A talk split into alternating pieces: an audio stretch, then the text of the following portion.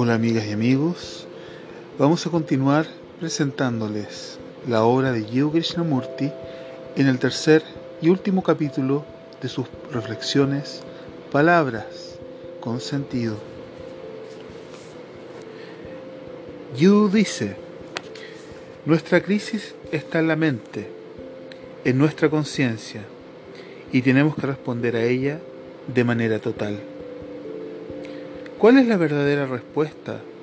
La cuestión esencial es obvio, como hemos visto, que el pensamiento no puede ayudarnos en este caso, lo cual no quiere decir que lleguemos a ser personas irresolutas, que nos volvamos inconsistentes, soñolientos, embotados. Cuando usted ya no usa el pensamiento para descubrir por sí mismo cuál es la cuestión esencial de la vida, ¿Por qué ha ocurrido entonces en la, en la mente? ¿Comprende mi pregunta? ¿Nos estamos comunicando uno con otro? Por favor, diga que sí o que no, para comunicarnos, para estar en comunión uno con otro. Tenemos que hacerlo al mismo nivel, al mismo tiempo y con la misma intensidad. Es como el amor y si usted dice que sí, ello significa que ha desechado por ahora el pensamiento como instrumento para investigar. Entonces usted y el que habla están al mismo nivel. Ambos investigamos intensamente y usted no está esperando que yo sea quien se lo diga. Cuando alguien le dice te amo, puede ser que lo diga de un modo casual y sin sentirlo realmente. O puede ser que usted lo diga con gran intensidad y con un sentimiento profundo y urgente, mientras que la otra persona se queda indiferente o se pone a mirar en otra dirección. En ambos casos, la comunicación entre ambos deja de existir. La comunicación solamente es posible cuando ambos ponen toda su intensidad, no solo de un modo casual, o con reservas.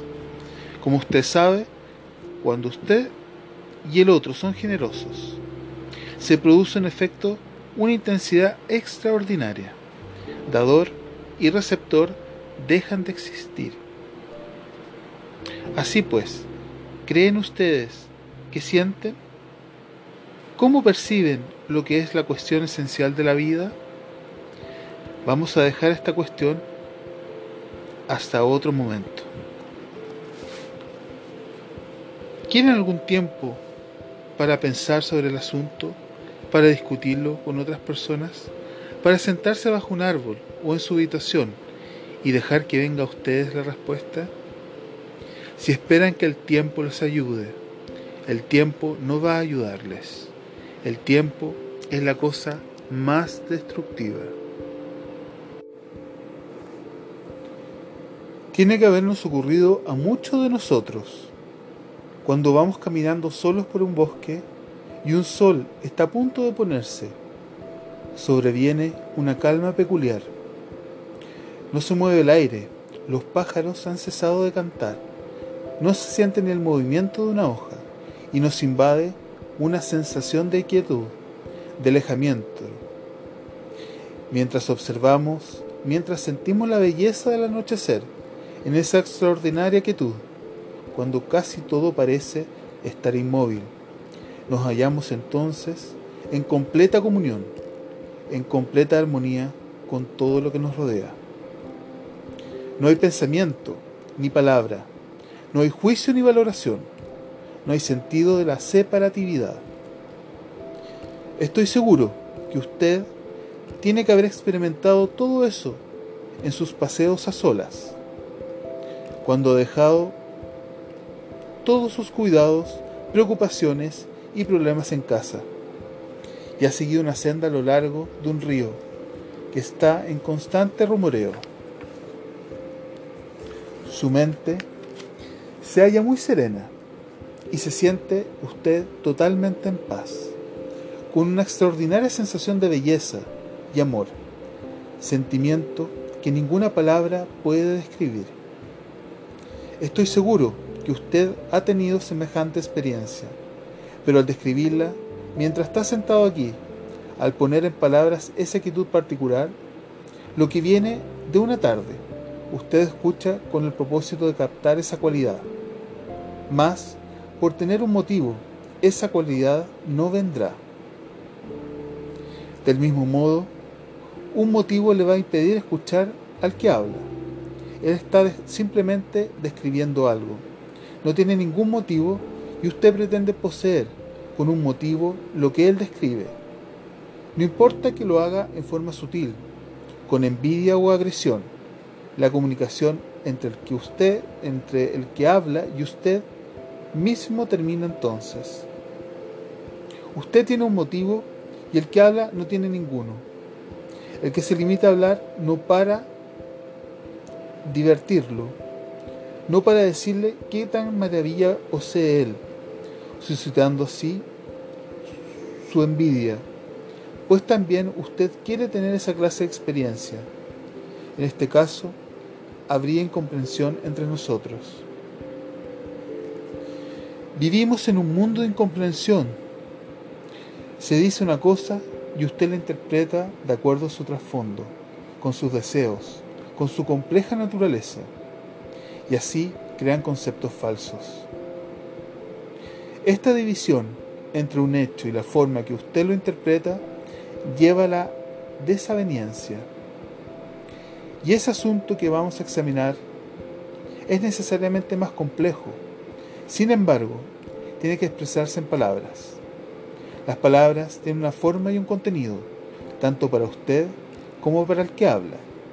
Y si esa forma y contenido no están muy claros en la mente de ambos, habrá desaveniencia.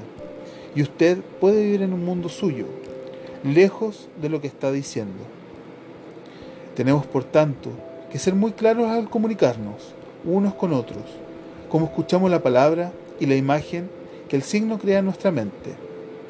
Después de todo, uno usa palabras para comunicarse, y si el contenido, la imagen, la forma de la palabra no son muy claros para nosotros, entonces vivimos en un mundo separados. Cada uno entiende a su manera lo que puede o no ser incomprensión. Así pues, las palabras llegan a ser extraordinariamente peligrosas, a menos que las usemos sin motivo alguno, como cuando meramente se le dice a usted que el árbol es verde, que el día es hermoso.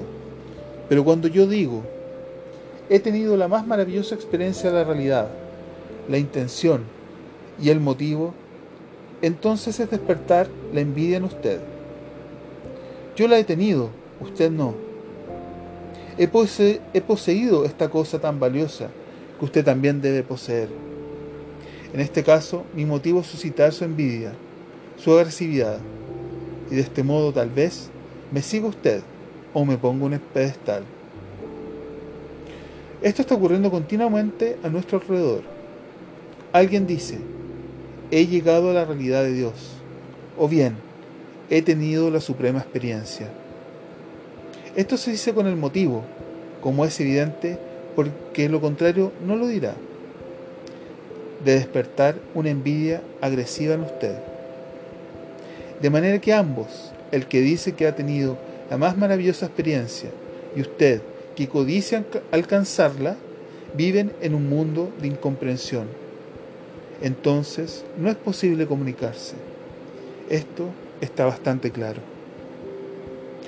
Del mismo modo, no es posible que su mente esté serena si tiene intención o motivo alguno. Cuando usted camina por los bosques a solas, entonces no hay palabra, no hay dicho, no hay observador con toda la compleja naturaleza de su condicionamiento, sus exigencias, su envidia, su deseo de, oprimir y explotar y todo eso. Se limita a estar allí, caminando tranquilo, sin pensar en sí mismo. No hay observador y por ello está totalmente en relación con todo lo que lo rodea.